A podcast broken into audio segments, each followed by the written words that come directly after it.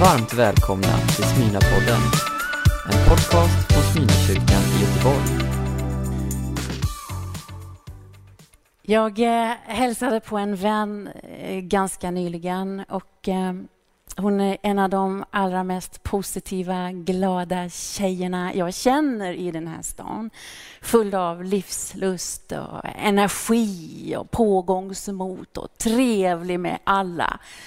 Men på en gång jag kom in genom dörren till henne så märkte jag att någonting var fel. Va? Rösten var så här dämpad. Det var långt mellan hennes skratt. Och ljuset i ögonen hade på något sätt slocknat. Och så kryper det fram ganska snart att alltså hon har ett eget företag den här tjejen och det kryper fram att pandemin som vi befinner oss i just nu varje dag är en kamp mot konkurs för henne. Och hon har använt alla sina reserver och sitt sparkapital för att hålla näsan över vatten. Liksom. Men hon kämpar för konkurs, hon är orolig för framtiden, orolig för sina barn. Och den här tjejkompisen har en sån här smittande livsglädje. Men när jag träffade henne nu så var det som om själva livshoppet bara hade runnit ut ur henne. Va? Och jag tänker att nu har vi, du, jag, vi, Sverige, världssamhället, vi har levt med den här pandemin i många månader nu, länge och det finns en trötthet. Vi börjar bli modlösa. Vårdpersonalen är slitna. Den här isoleringen och ensamheten tär väldigt hårt, inte minst för våra äldre. Vi börjar bli less på att jobba hemifrån, vi börjar bli less på att mötas så här och vi längtar efter att få mötas in real life. Och jag tänker att kanske vad vi hoppas allra mest just nu, att få fira jul med våra familjer och våra nära och kära. Samtidigt då, då så har vi en värld som är orolig för ekonomin, för miljön, för det politiska klimatet. Det finns en oro vi delar just nu för framtiden som är påtaglig. Hur ska det bli med oss? Hur ska det gå med oss? Det är som om världen ropar efter svar och ropar efter hopp. Och vi som firar gudstjänst, som kristen kyrka, vi har ju ett budskap in i detta. Och frågan jag vill ställa så här på en gång är detta, varför? Om vi verkligen har någonting att säga, varför är vi så tysta? Är Bibelns svar på framtidens frågor bara liksom en spik, mörk, mörk spik i kistan så som SVT speglade i sin nya serie som heter Domedagen? Eller är det så att Guds ord kommer med hopp som människor verkligen behöver höra just nu? Vi ska gå till första Petrusbrevet kapitel 1 och vi ska läsa verserna 3 till och med 7. Första Petrusbrevet kapitel 1, 3 till och med 7. Välsignad är vår Herre Jesu Kristi Gud och Fader. I sin stora barmhärtighet har han fött oss på nytt till ett levande hopp genom Jesu Kristi uppståndelse från de döda. Till ett arv som inte kan förstöras, fläckas eller vissna och som väntar på er i himlen. Till Guds makt beskyddar er genom tron fram till den frälsning som finns beredd att uppenbaras i den sista tiden. Därför kan ni jubla, även om ni just nu, en kort tid skulle få utstå prövningar av olika slag för att det som är äkta i er tro och detta är långt dyrbarare än det förgängliga guldet som måste prövas i eld ska ge pris, härlighet och ära när Jesus Kristus uppenbaras. Herre, jag ber att du är nära i ditt ord. Jag ber om att du ska hjälpa oss med din egen helige ande att se djupen, höra din röst idag. Jag ber i Jesu namn. Amen. Jag vet inte vad du sitter och hoppas på. Ofta är ju våra hopp väldigt jordnära, eller hur? Alltså jag hoppas att det inte regnar idag. Vi hoppas att det blir lite kallare så att vi kan få en vit jul. Kanske sitter du och längtar efter semester, att äntligen få sätta dig på ett flygplan igen. Åka långt bort, var som helst, bara långt bort. När vi pratar om våra hopp, då är det väldigt ofta i betydningen förhoppning, önskningar och drömmar. Och väldigt mycket av det vi hoppas på har en datumstämpel på sig. Mobilen du antagligen sitter med, mobilen du så gärna vill ha, plötsligt så blir den gammal. Va? Hus förfaller och bilar går sönder och trender kommer, trender går. Men så pratar Petrus att det finns ett annat hopp som inte kan förstöras, fläckas eller vissna. Och vad menar han? Vad kan du hoppas på av Gud? Är det att leva lycklig alla dina dagar? Är det att aldrig bli sjuk? Eller är det att slippa motgång? Få drömjobbet? Vad kan du hoppas på av Gud? Vi läste om ett levande hopp. Märklig benämning va? Men det finns alltså ett hopp som inte kan dö. Som inte har datumstämpel. Och det hoppet har ett namn. Jesus Kristus. Och det finns många orsaker just nu att frukta framtiden. Orsakerna och utmaningarna, det känns nästan som de står i kö. Men det finns en orsak att inte frukta. Och det är Jesus Kristus. Därför att Jesus Kristus, han är hoppet som inte kan dö. Du förstår att Gud kan inte dö. Utan Jesus stod från de döda. Därför är han ett levande hopp. Så när allting annat stormar just nu, när det du hoppades på, det ändras. Börserna sjunker, hälsan sviker, vännerna lämnar. Alltså när det du hoppades på gör dig besviken. Kanske som för min väninna. Det hon hoppades på blev plötsligt falska förhoppningar och illusioner. Då står Jesus kvar. Han står kvar. Han ändrar sig inte med tider och trender och politiska system, utan Jesus Kristus är det levande hoppet som står kvar.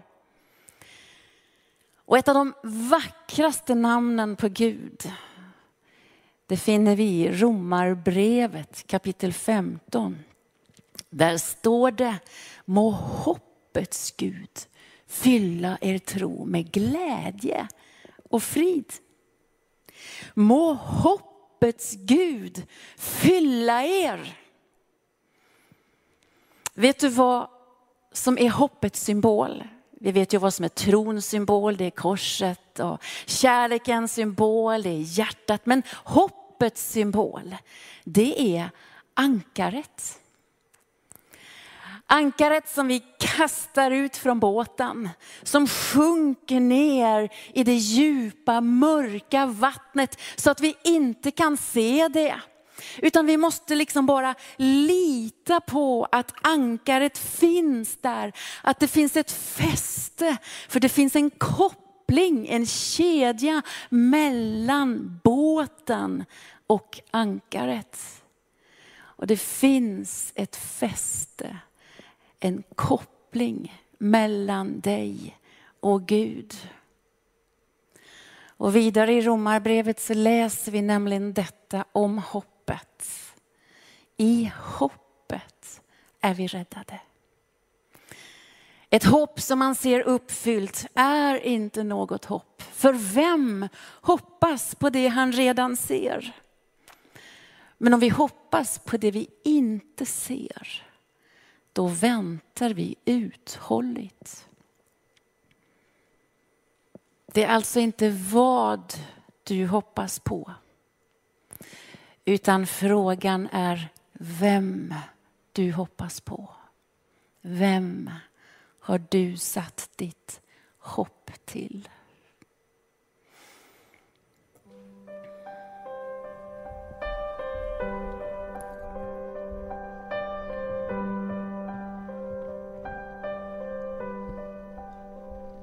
How great the chasm that lay between us. How high the mountain I could not climb. In desperation, I turned to heaven and spoke your name into the night. Then through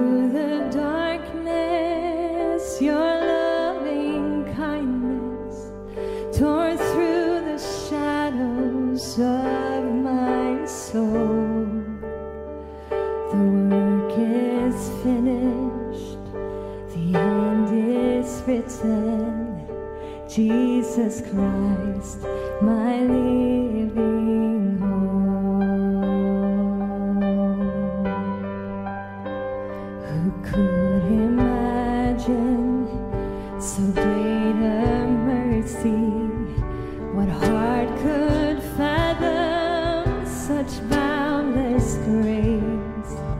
The God of ages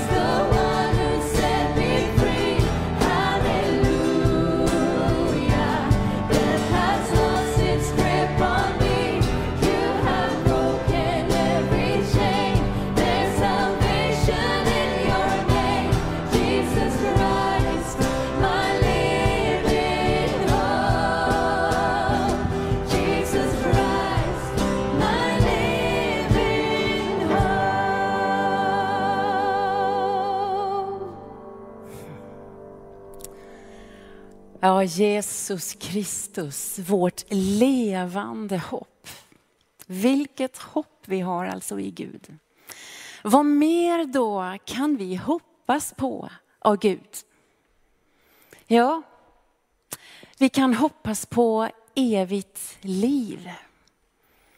Och eh, man kan ju tänka att evigt liv handlar för det mesta om livslängd. Men evigt liv handlar om mer än livslängd. Det handlar lika mycket om livskvalitet. Guds kvalitet av liv. Överväldigande många människor tror på evigt liv, alltså tror på någon form av liv efter döden, på själavandring eller energier, att själen flyter runt i kosmos, att vi blir andar som lever evigt på något vis. Va? Men jag vill vara tydlig nu idag, därför att Bibeln pratar inte i allmänna ordalag eller flummiga termer om det eviga livet. Bibeln är konkret och så är den kroppslig. En kropp har du danat åt mig, sa Jesus när han kom in i världen. Och när han instiftar nattvarden så säger han så här, detta är min kropp som ges för er. Vi läser alltså i Bibeln om kropp kroppens uppståndelse. Och Jesus Kristus, vårt levande hopp, han är den första som står upp från de döda med en uppståndelseskropp.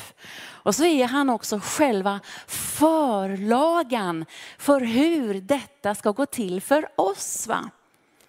Det eviga livet är inte flummigt utan det är både kroppsligt och det är påtagligt. Och jag tycker det är så rörande detta för det verkar inte som om Gud tänker slänga din och min kropp på soptippen när vi dör. Tvärtom. Gud tar utgångspunkt i den kropp du har nu. Och så förvandlar han den med samma skaparkraft som han hade i tidernas morgon. Och så får du en ny kropp som inte kan brytas ner så som vi gör kroppen gör här. Hur då då? Ja men du är fortfarande du. Du vet att när Gud skapade så står det att han såg på det han skapade och så tyckte han det var gott. Han ser på dig också och så tycker han att det är gott. Han är nöjd med dig. Han tycker du är fin. Vi tror alltså på kroppens uppståndelse och kroppens upprättelse och helande. Men nu ska vi gå tillbaka till första Petrusbrevet, det första kapitlet. Och så ska vi läsa ett par väldigt intressanta verser till. Eh, vi läser vers 6 och vers 13. Där står det så här. Därför kan ni jubla. Vi läste ju detta förut. Även om ni just nu en kort tid skulle få utstå prövningar av olika slag. För att det som är äkta i er tro ska ge pris, härlighet och ära när Jesus Kristus uppenbaras. Och så vers 13. Var därför beredda att bryta upp och håll er vakna. Sätt ert hopp till den nåd som kommer er till del när Jesus Kristus uppenbaras. Sätt allt ert hopp till den nåd som kommer er till del när Jesus Kristus uppenbaras. Det är ju faktiskt bara ett par veckor kvar till första advent. Igår så tog jag ner många kartonger med julpynt kan jag säga. Jag gillar att vara tidigt ute. Och julsångerna om barnet i Betlehem, det kommer fylla varje hus, varje hem, liksom i hela Sverige. Och man ska höra nu och sjunga sånger om hur Gud själv kom till jorden som ett barn i Betlehem. Detta som profeterna hade pratat om i många hundra år, alltså Jesu första ankomst till jorden som världens frälsare. Men det var svårt för människorna runt profeterna liksom, att fatta hur Gud skulle komma i en människas gestalt, bli ett barn och vara här på jorden med oss. Och min poäng nu, min poäng nu är att Bibeln pratar mycket mer om att Jesus ska sätta sina fötter på jorden en andra gång. Alltså Jesu andra ankomst. Och då kommer han inte som ett barn, utan Jesus, världens hopp, kommer som världens härskare och kung. Kanske är det samma sak för oss. Svårt att förstå, svårt att hitta orden, men det är vårt sanna advent. Vi väntar inte på ett barn som kommer till oss från himlen. Vi väntar på en kung. Hoppet från himlen är mer än att du ska få komma till himlen när du dör. Det stora kristna hoppet, alltså det sanna advent, är att vi väntar på att vår sårade jord, den söndrade mänskligheten, ännu en gång ska få himlabesök. Sätt allt ert hopp till den nåd som kommer er till del när Jesus Kristus uppenbaras. Jag måste säga ett halleluja. För det här är ett djupt hopp. Det här är ett stort hopp. Och vet ni vad jag tänker? Jag tänker att det är inte tid just nu för oss som tror att vara tysta, försagda eller tiga om den oändliga nåden vi har i Jesus Kristus. Det oändliga hoppet vi har i Gud.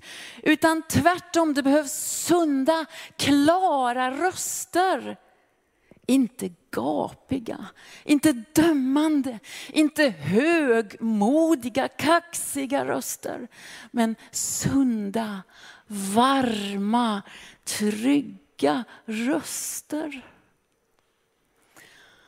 Miljörörelsen har ropat om undergång länge. Varnar oss för vad som sker med miljön och klimatet. Hollywood vräker ut filmer, apokalyptiska filmer, och har gjort de senaste 20 åren. Många unga människor fruktar framtiden och medierna matar oss just nu med allt som hotar vår existens. Världen ropar efter svar på svåra frågor.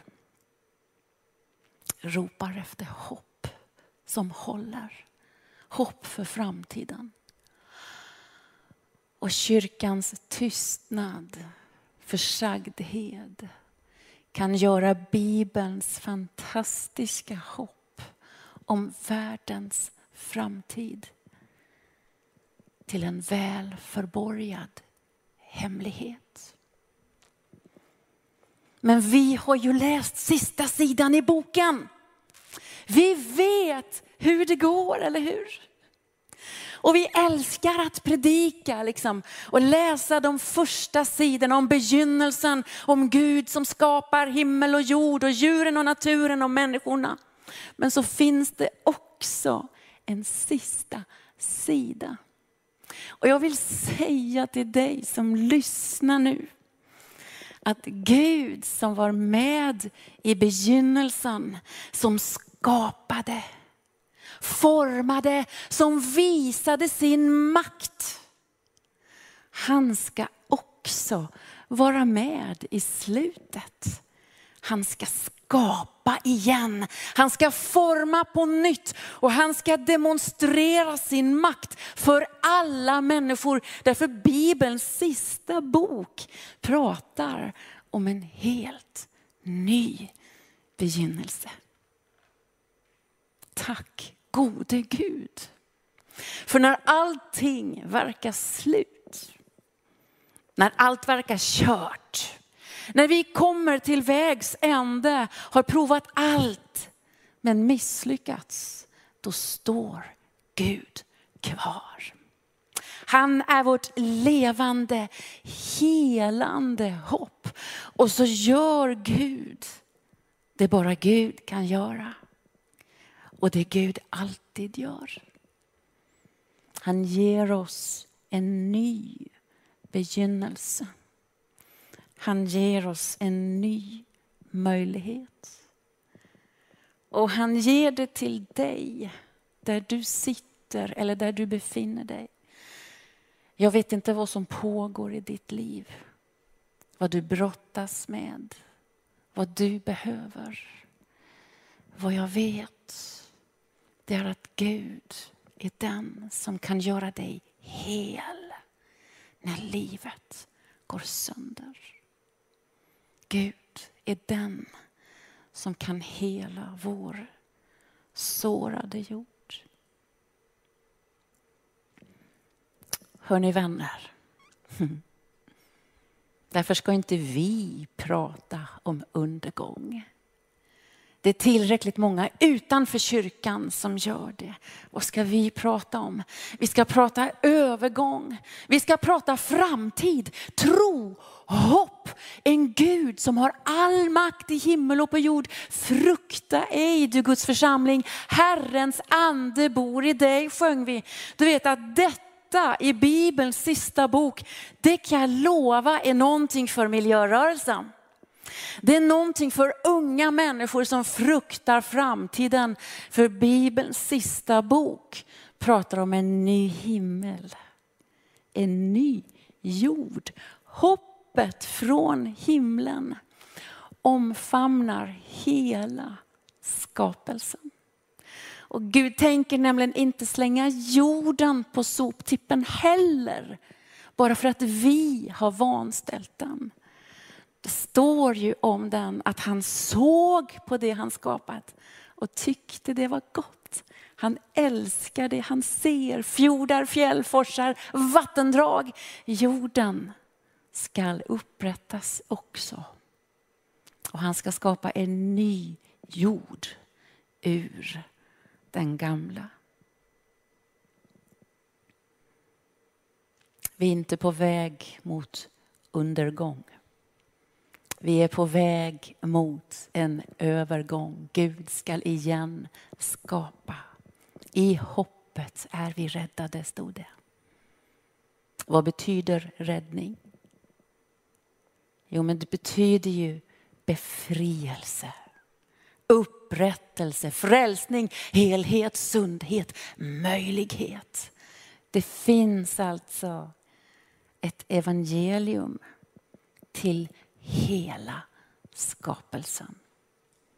Det finns ett levande hopp för hela skapelsen.